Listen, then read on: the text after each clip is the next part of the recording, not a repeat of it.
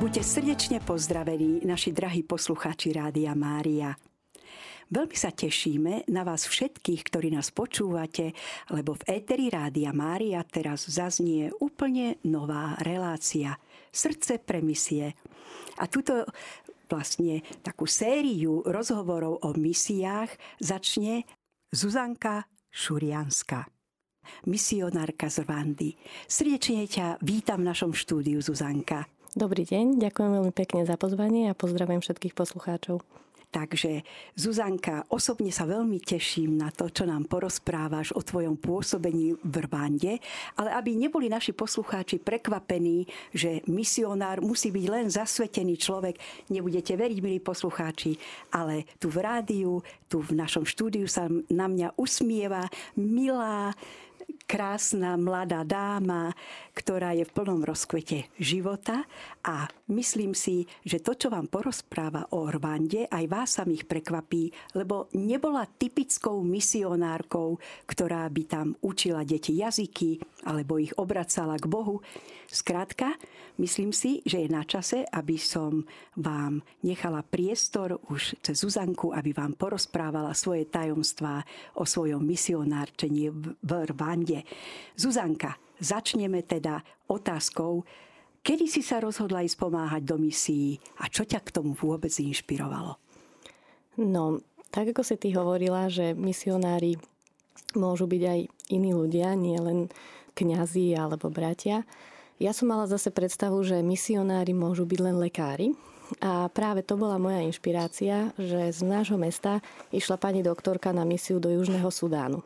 A keď sa vrátila, tak sme sa spolu rozprávali a vtedy som si uvedomila, že je to vlastne, misia je dostupná komukolvek, v podstate kto má odhodlanie, presvedčenie a chuť ísť pomáhať. A ona ma tak inšpirovala a dala mi takého chrobáka do hlavy. A odvtedy mi to tak vrtalo v hlave a, a pozerala som sa na možnosti, ako sa niekam dostať. Koľko si mala vtedy rokov? To som mala asi 25 rokov. No, potom som začala cestovať, ale len tak nie misionársky, ale mm, vlastne za prácou a poznávať niektoré krajiny, ale len v rámci Európy. A potom sa naskytla príležitosť, e, keď bolo zemetrasenie v Haiti, tak tam som mala ísť ako tlmočník. Už sme mali prípravu, všetko, ale nakoniec to nevyšlo. Celá naša organizácia bola zrušená a nevycestovali sme, takže to bolo pre mňa také sklamanie. Ale potom e, som objavila Univerzitu Svetej Alžbety a zistila som, že hľadajú dobrovoľníkov a teda aj dobrovoľníkov laikov, nie len lekárov. A tak som sa prihlásila do výberového procesu a potom to vyšlo. A vycestovala som do Rwandy, to bolo v roku 2017 na 6 mesiacov do 2018. Bolo pre teba veľkou výhodou, že si už mala za sebou akú takú prípravu, ako si spomínala na to Haiti? E, bolo to niečo úplne iné. V Haiti bola humanitárna pomoc, to bolo úplne o niečom inom a tuto to bolo skôr rozvojový projekt. Mohla si si vybrať krajinu alebo jednoducho ti ponúkli to, čo mali na stole? Mohli, mali sme aj možnosť výberu, ale ja som nemala preferencie, takže som nechala výber e, vlastne na vysielajúcej organizácii. Najskôr to mala byť Kenia, a nakoniec som skončila v Rwande. Ako si sa potom už konkrétne pripravovala na túto tvoju misiu? Tak odborné prípravy sme mali na univerzite v niekoľkých cykloch, kde nás e, vlastne školili už dobrovoľníci, ktorí sa vrátili z misií, aby nám, by som povedala tak, objasnili tie naše očakávania. A potom sme mali aj takú odbornú prípravu aj s lekármi, ktorí nám zase dali iné, iný uhol pohľadu aj s ďalšími odborníkmi. No a moja osobná príprava bola v podstate žiadna. Ja som si pozrela pár dokumentov a mala som takú miernu paniku, že Afrika, tak som išla do Army Shopu, kúpila som si to panky, lebo že však hady, ktoré som nakoniec ani nezobrala, chodila som v šlapkách, hej, ale tá predstava je niekde úplne inde, ako bola realita. Áno, z čoho si mala okrem hadov ešte také najväčšie obavy? Vedela si konkrétne, čo ideš na aké miesto, na aký post? Mm, mali sme len takú zhruba predstavu o, tých, o projektoch, lebo tam boli zhruba tri projekty, na ktoré sme išli dve. Ale mala som skôr takú všeobecnú obavu z neznámeho. Nič konkrétne, len také mm, neidentifikovateľné obavy z neznámeho. Myslím si, že je na čase sa ťa spýtať, čo na to tvoji rodičia. nepredpokladám, že by skákali popoval od šťastia. No, my sme veľmi akčná rodina a moja mama je zdravotnícky záchranár. Takže ona, ona povedala, že keby môže, ide so mnou. Takže u nás, to bolo, u nás to bolo veľmi jednoduché. Už tá prvá, asi tá prvá mm, misia, čo mala byť na Haiti, to bolo skôr také šokujúce, že vôbec nad takým niečím uvažujem. To sme sedeli s maminou a len tak v tichu a nič sme nehovorili, že čo vlastne sa ide diať. sme rozmýšľali. No ale teraz u Doždej Rwandy to bolo také fajn. Čiže ty si bola odchovaná na miesto materského mlieka na adrenalíne. Áno, áno, presne tak. To je veľmi prekvapujúca odpoveď. Priznám sa, že toto som vôbec nečakala, že bola takáto rodinná atmosféra a naladenie u vás. No a nastal ten čas, že si mala cestovať. Musela si podstúpiť predtým aj nejaké očkovania? Áno, mali sme aj očkovania, povinné hepatitídy A, B a žltú zimnicu. Bolo toho viacej, alebo si to mohla absolvovať v priebehu nejakého mesiaca? Mm, tá hepatitida sa, mm, myslím, postupne očkovala na tri dávky, takže to bolo také, že tú tretiu dávku som si dávala už v Rwande, lebo sme to nestihli. A takže asi tak. Takže nastal ten deň D, ako vyzerala cesta. Čiže akým dopravným prostriedkom si cestovala? Už si nám spomenula, že dve ste tam mali ísť, čiže boli ste vo dvojici. Ako si prežívala tú cestu? No, išli sme vlastne letecky do Turecka a tam sme v Istambule mali prestup do Rwandy. Boli sme neskutočne nabalené, lebo sme niesli, mohli, mali sme možnosť mm, zobrať si dva kufre. Takže jeden kufor sme niesli svoj a druhý kufor sme niesli plný listov, eh, lebo vlastne eh, Univerzita Svetej Alžbety spolupracovala na tomto projekte s palotínmi a oni majú projekt Adopcia srdca. Takže v tom čase ešte sa posielali listy mm, medzi Afrikou a Slovenskom, má také vytlačené. Takže my sme niesli 4 kufre, ledva, ledva sme sa odniesli, že to bolo také náročné, ale inak cesta úplne v pohode a keď sme prišli na letisko, tam nás práve palotíni čakali a privítali, zobrali nás k ním a už potom odtiaľ do Kibeho, kde sme pôsobili. Koľko trvala tvoja aklimatizácia hneď po ceste? Kedy si bola schopná začať vnímať to okolie, prírodu, ľudí? No, tak asi taký týždeň určite. To bol najskôr taký šok, že kolegyňu Danielu teda dali bývať k mníškám, teda k sestram Palotínkam a ja som bývala u kňazov Palotínov. A čiže najskôr to bol, to bol veľký šok, že lebo bežný človek nebýva s takýmto obsadením. A potom som teda vyšla von. To bol ďalší šok, že všetci sa na mňa stále pozerali, vykrikovali, ukazovali kadečo. A ty si netušila, o čom to je? Nie, nie, ale ani som nerozumela tým gestám, takže to mi potom vlastne kňazi objasňovali, že čo to znamená, že niekedy sa e, proste na deti, lebo deti utekali niektoré, niektoré utekali akože ku mne, že sa chceli objímať, niektoré utekali úplne preč, ako keby sa ma báli. Takže to bol taký to, nerozumela som vôbec tomu, že, že čo to správanie ich vyjadruje, ako si to mám vysvetliť. A vtedy mi vlastne kňaz povedal, že uh, u nich je taká povera, že bieli jedia deti. Takže, ale, ale je to prirodzené, ako u nás je um, strach z neznámeho uh, čierneho človeka, hej, že tiež akože máme predsudky, tak oni majú zase voči bielým. Takže...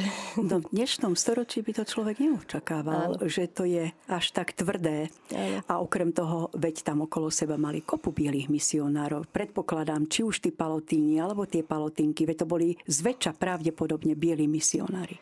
E, práve, že ani nie. nie? E, v Kibeho boli v podstate traja Poliaci a ostatní všet, všetci boli Rwandiania alebo z Tanzánie, čiže v podstate miestni misionári. Čiže toto bola jedna z tých vecí, na ktoré sa nedalo pripraviť a áno. ktoré ťa zaskočili. Áno, áno. No ale ten týždeň uplynul, troštičku sa to všetko upendlovalo. A čo ťa zaskočilo potom? Čo ťa čakalo ďalej? No to bolo, každý deň bolo nejaké prekvapenie.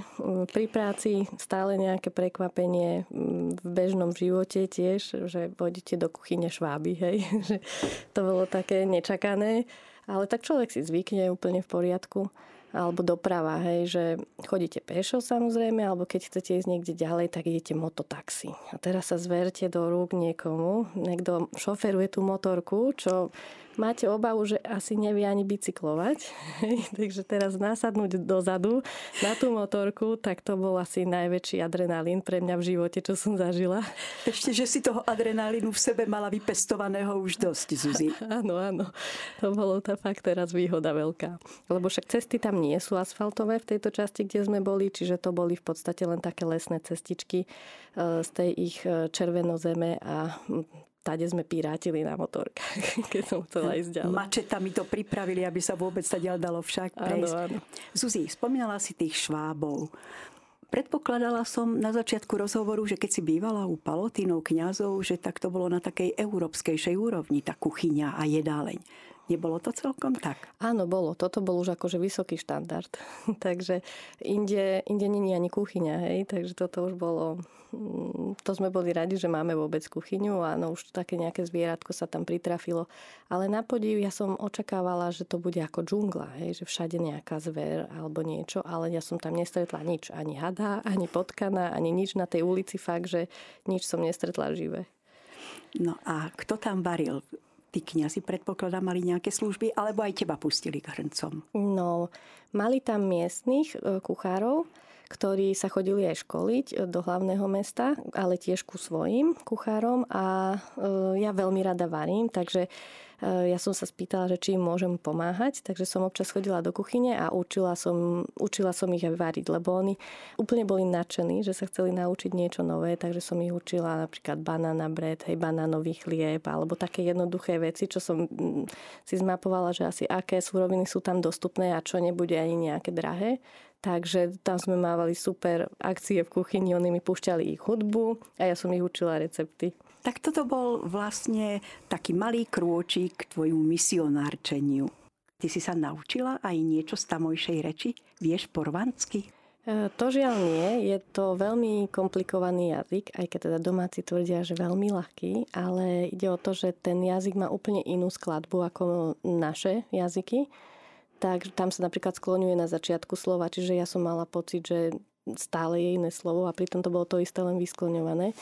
Eh, mali sme snahu sa učiť. Eh, miestna učiteľka zo škôlky, ktorú vlastne vedie Charitas Slovensko, tak tá nás učila kiňarvandu, aby sme sa lepšie vedeli priblížiť aj tým domácim ženám, s ktorými sme pracovali, ale chytili sme fakt len úplné základy.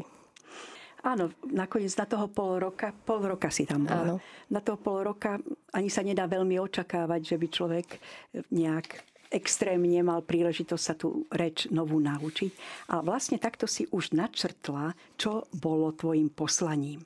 Čiže čo bolo ťažiskom tvojej práce v Rwande?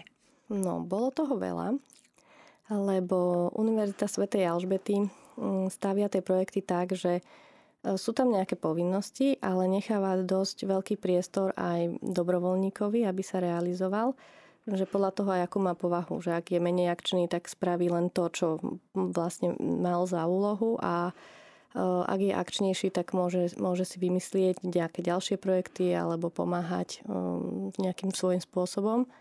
Takže u mňa to bolo, v prvom rade to bola archivácia alebo digitalizácia dokumentov o zjaveniach Pany Márie v Kibeho, lebo Palotíny vlastne založili archív všetkých dokumentov o, o tých zjaveniach, od Vatikánu cez lekárske správy a chceli to digitalizovať, aby sa to mohlo ľahšie šíriť, aby sa to uchovalo, lebo bolo to len na rôznych papieroch a dokumentoch. Čiže keď hovoríš z Vatikánu, tam predpokladám, že to bolo v taliančine. Keď hovoríš lekárske správy, Áno, väčšina, väčšina dokumentov bola v taliančine, francúzštine, čo bola úradná reč vtedy v Rwande.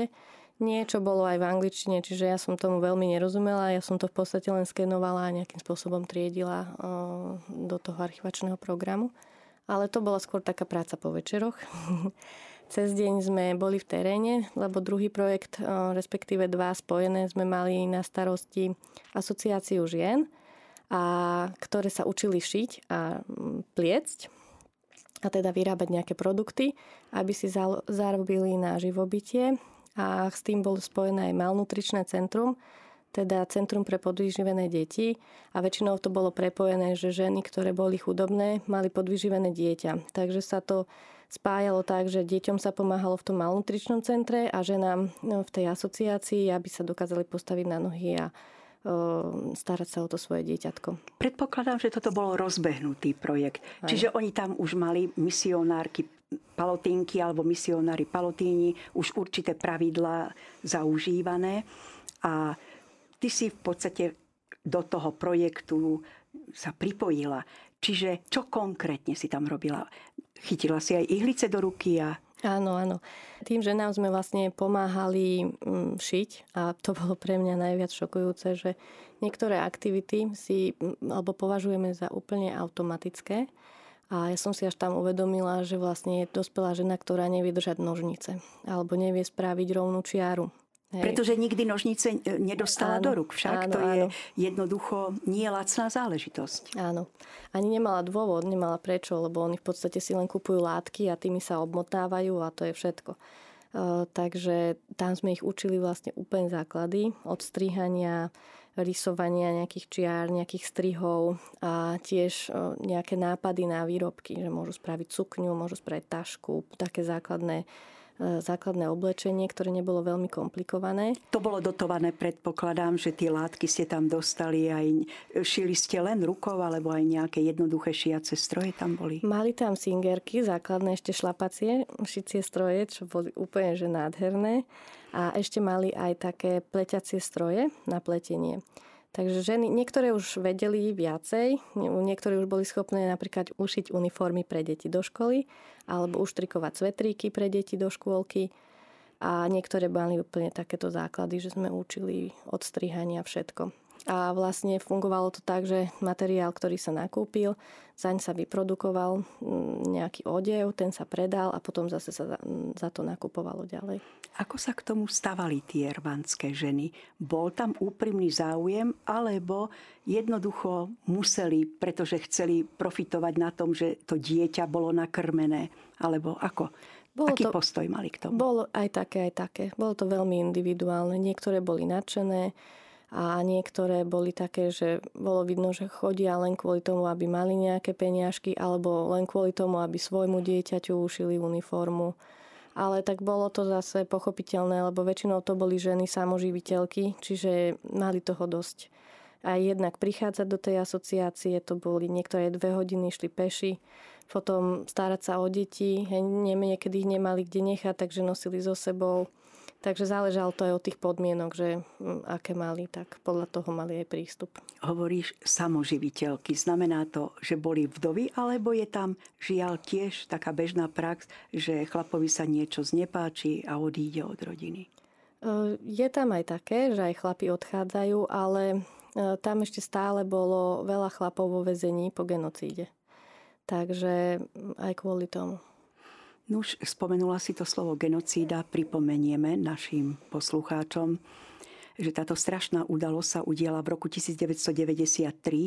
Hutuovia a Tuciovia sú dva základné kmene, ktoré žijú v tejto africkej krajine. Bola tam nejaká nezrovnalosť medzi ich vzájomnými vzťahmi a vieme, že do milióna tie obete sa počítali. Čiže strašné veci sa tam udiali, ale skôr by ma zaujímalo, ako si vnímala tie zjavenia.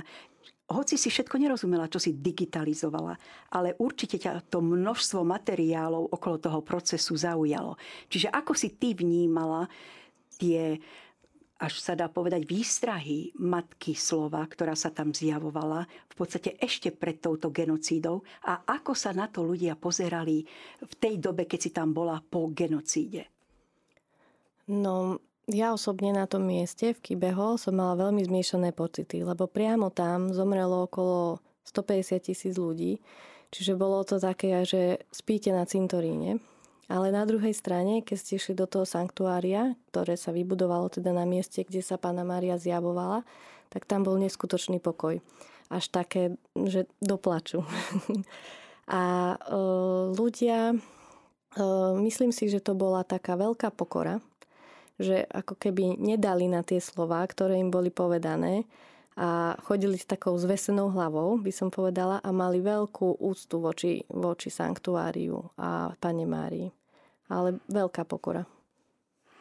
Jednoducho veci sa vziať späť nedajú, ale dá sa poučiť ano. na svojich chybách z minulosti.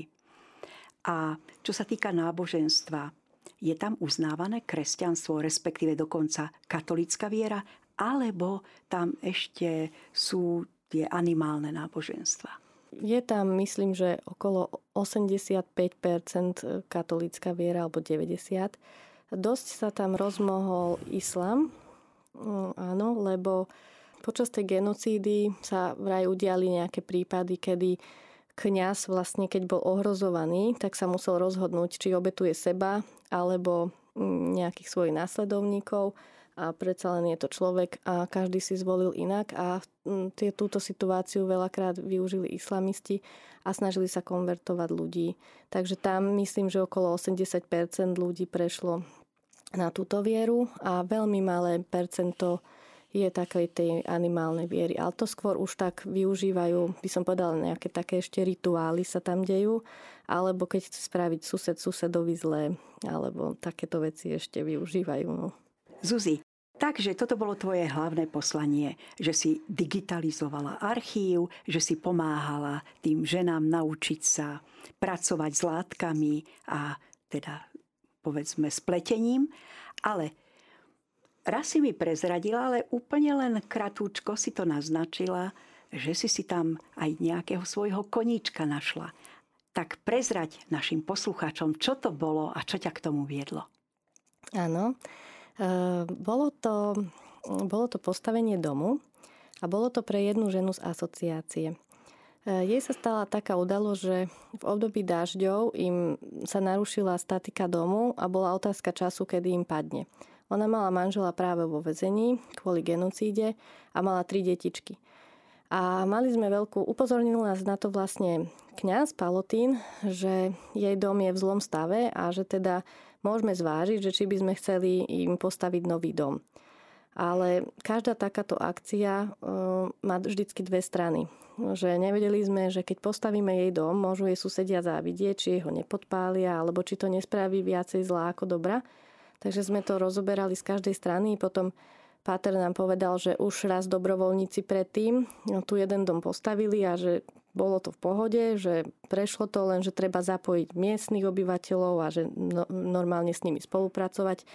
Tak sme sa na to dali aj kvôli tomu, že, sme, že práve tá matka bola taká ukážková, že chodila do tej asociácie, šila, bola veľmi pracovitá. Tie deti eh, prihlásila do škôlky, videla tú potrebu vzdelania, čo, čo tam je rarita, lebo pre nich je dieťa pracovná sila stále, hej, že nedá ho do škôlky, lebo môže robiť na poli.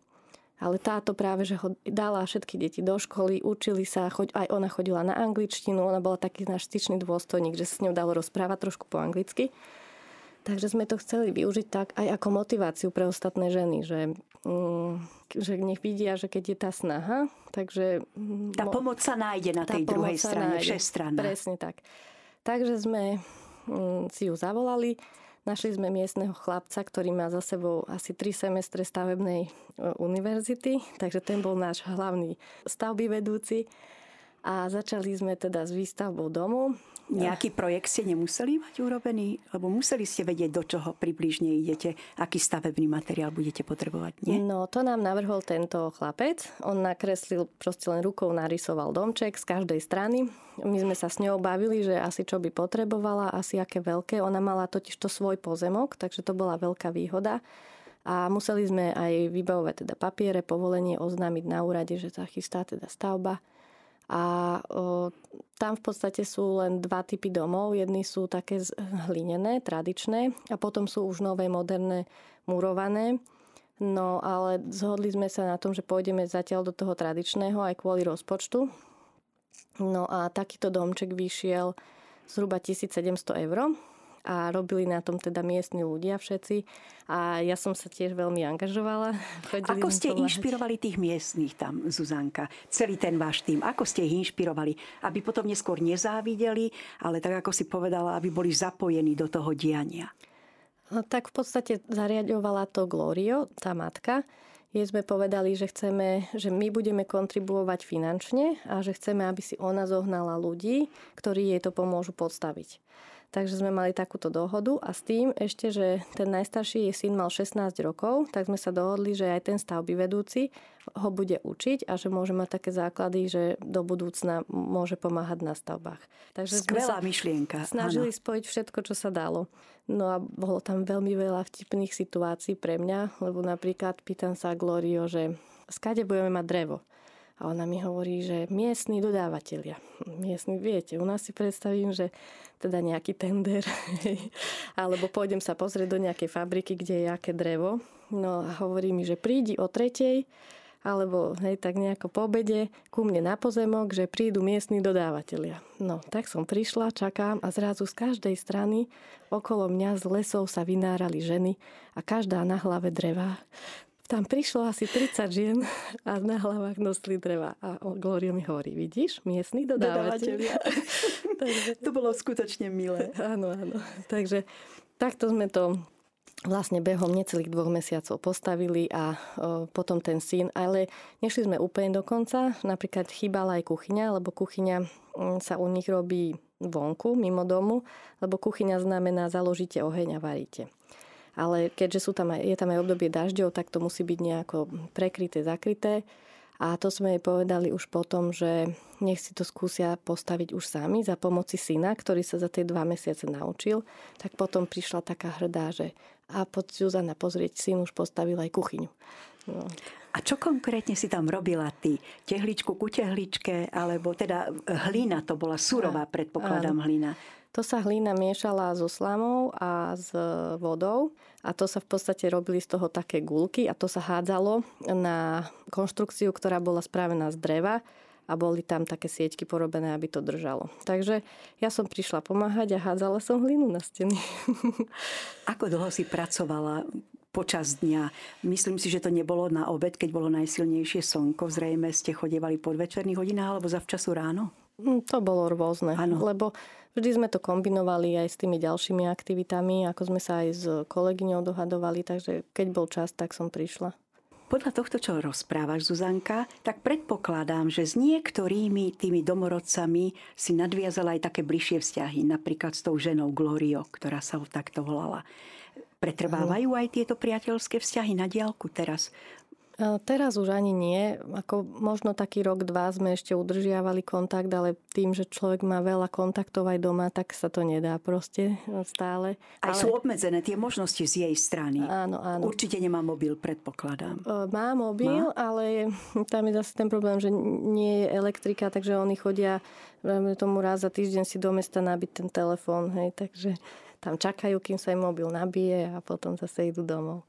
Ale máš nejaké správy o tých jej deťoch, najmä o tom chlapcovi, ktorý sa v podstate troštičku zaučil do tých stavbarských zručností? Nemám, nemám už správy.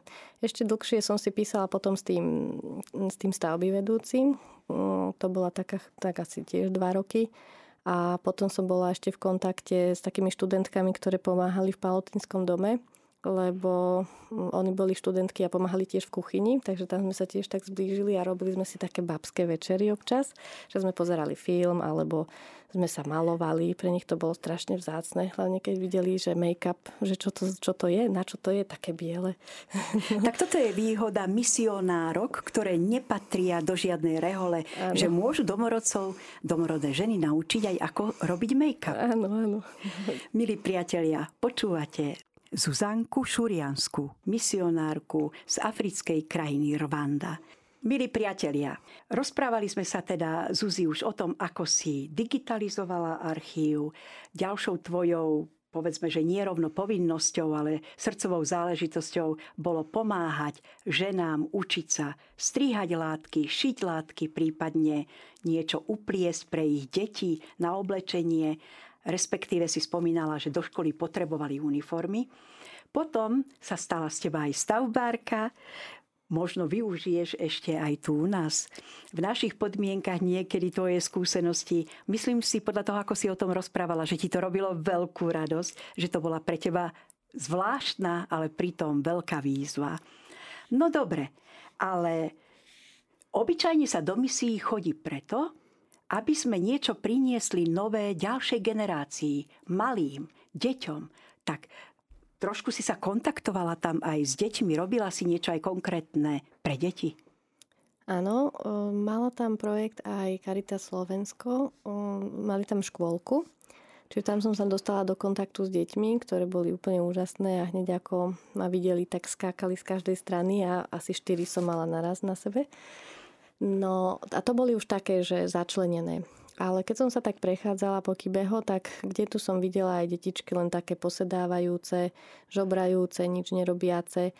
A rozprávala som sa mm, s farárom, a ten mi povedal, že áno, že je tam dosť veľa takých neintegrovaných detí, ktoré, na ktoré ani rodičia nemajú čas a v podstate nič nerobia.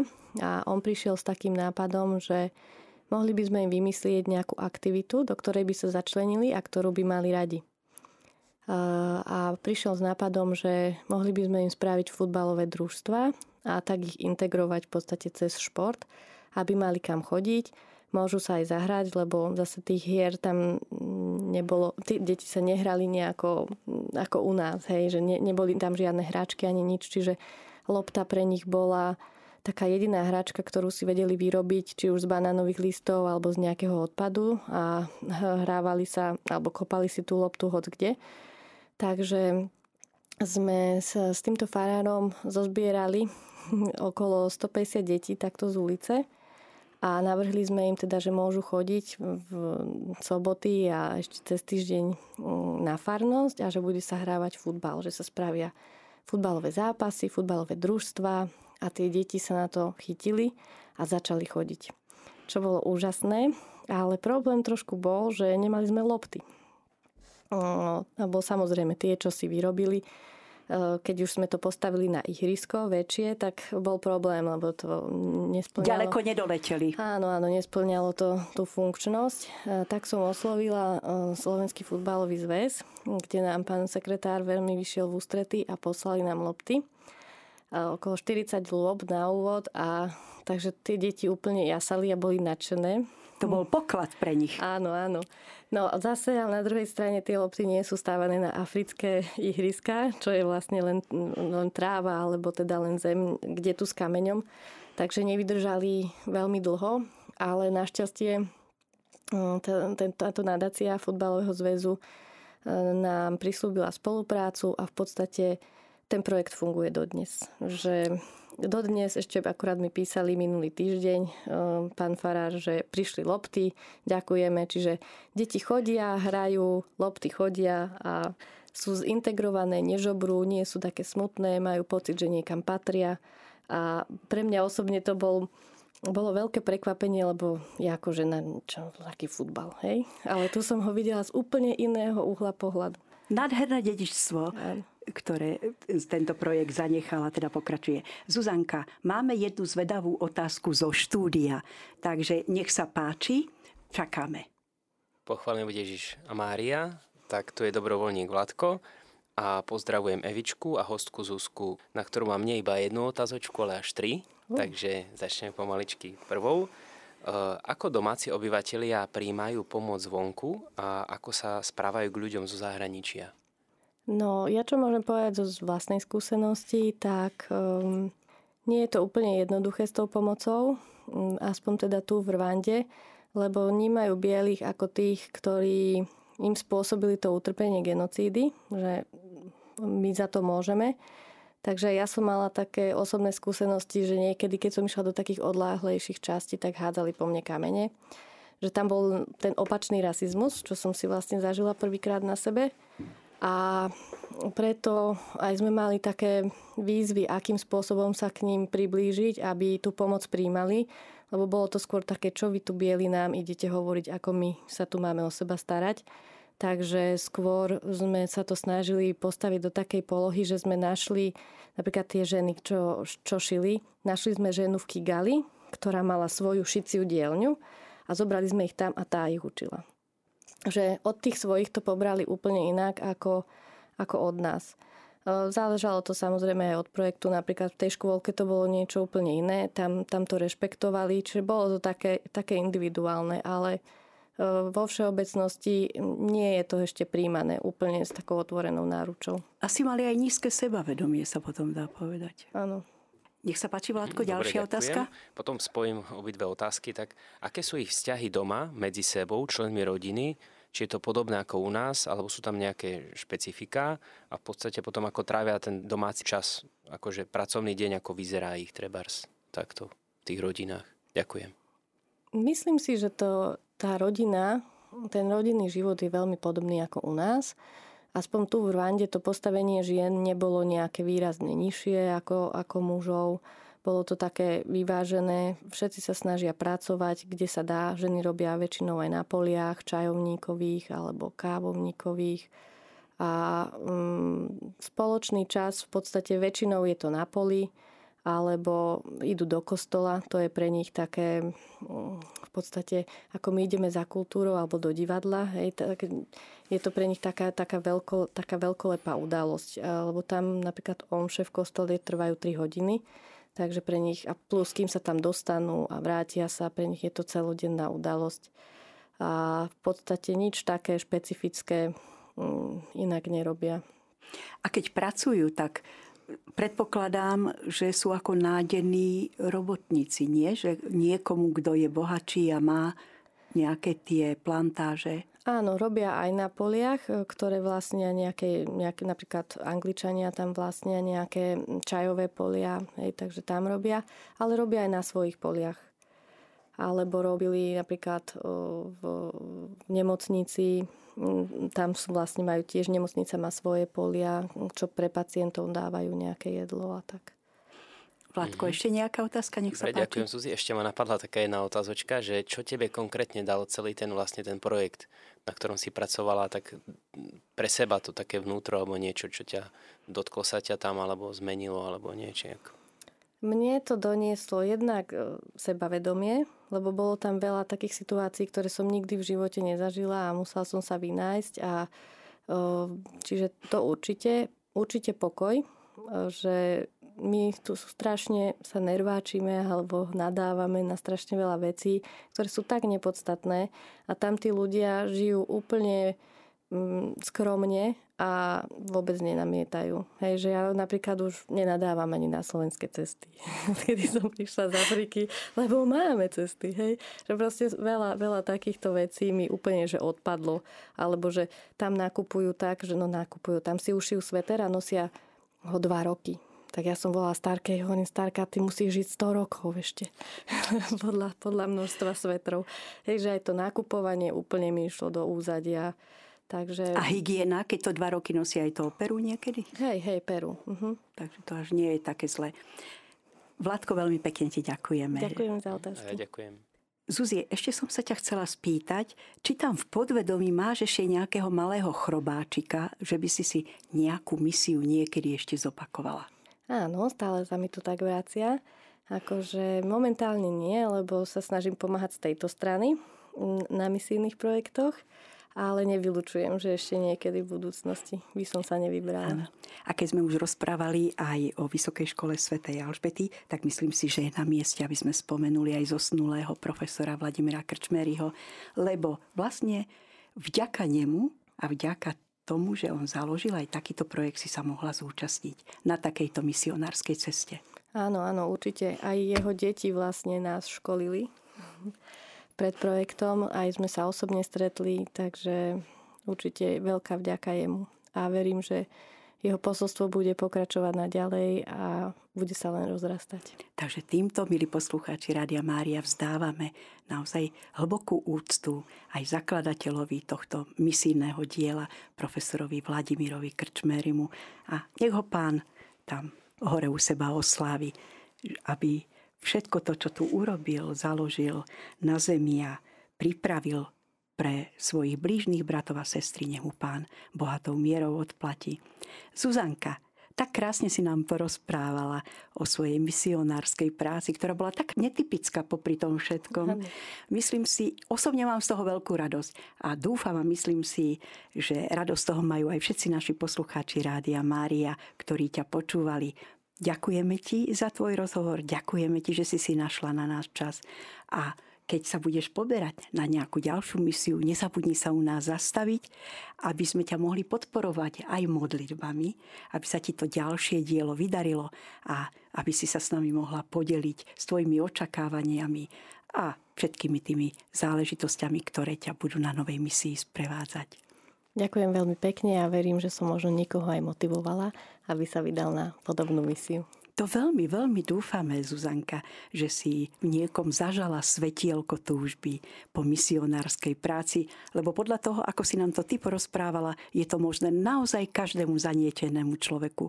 Nemusí splňať žiadne predpoklady nejakého vzdelania, napríklad v medicíne, alebo nemusí to byť ani člen nejakej reholnej rodiny, ale skutočne je to otvorené úplne pre každého človeka.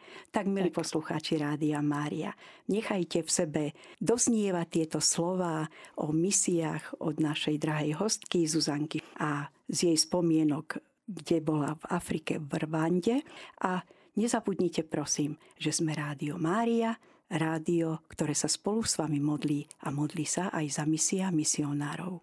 Lúči sa s vami dobrovoľnička Eva.